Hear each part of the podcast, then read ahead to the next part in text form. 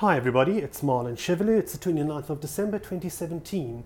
I thought I would just do another podcast just to give you an idea of what agents and landlords countrywide can expect if they want to take us up on our offer of rental law training. Don't forget, we also do webinars and in house training, but we're pushing podcasts a little bit because I truly believe that not everybody works well with receiving emailed advice. So, with the podcast, I'm able to give some advice in a fashion I think that hopefully makes pleasant listening. Just to deal with Section 14 of the Consumer Protection Act. Uh, it's an incredible section, and it's the one section that seems to have caused so much furore in the industry for a number of reasons.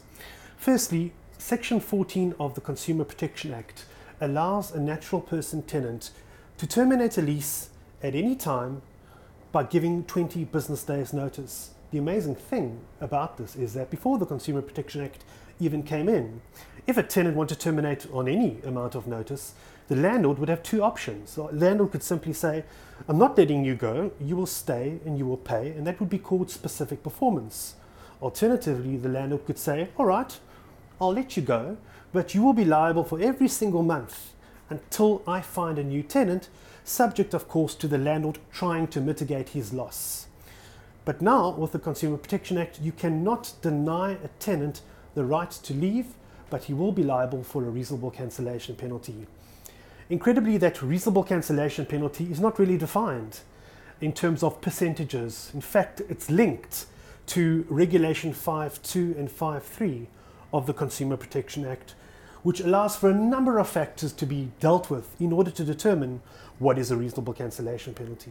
Also, you can try and put a reasonable cancellation penalty at the commencement of the lease by sticking a clause in the lease telling the tenant what they'll be liable for, but that in itself is a bit of a fallacy because you can only work out what would be a reasonable penalty when you receive that cancellation once you've tried to mitigate your loss.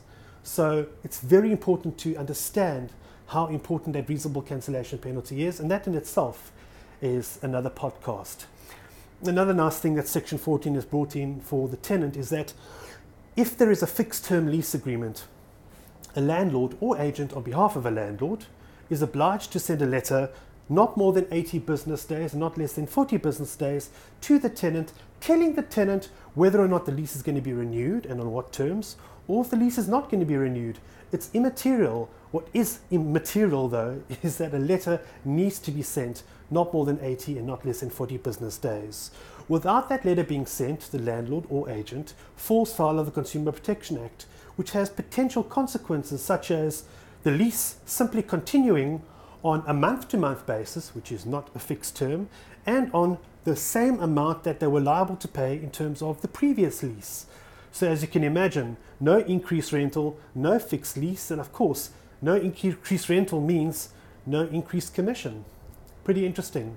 And of course, one of the other big factors is that even though a tenant can terminate a lease on 20 business days' notice, subject to a reasonable cancellation penalty, a landlord is not entitled to cancel the lease unless that landlord has given the tenant 20 business days to remedy his or her breach.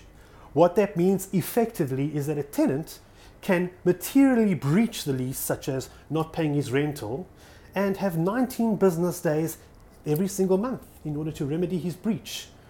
Now that sounds horrific, but add to the fact that you, as a landlord, may have your property burdened to a bank, which means you have to pay your bond by the first of the month.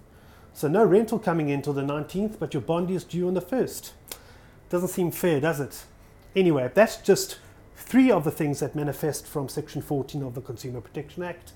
I hope that this podcast has been useful. Don't forget, we will create your podcasts for you no matter where you are in the country, no matter what topic you have regarding residential or commercial rental property law. We will negotiate a wonderful price for you. We will make it specific for you and your agency, and we look forward to being of service to you in 2018. Have a wonderful day. Thanks. Bye.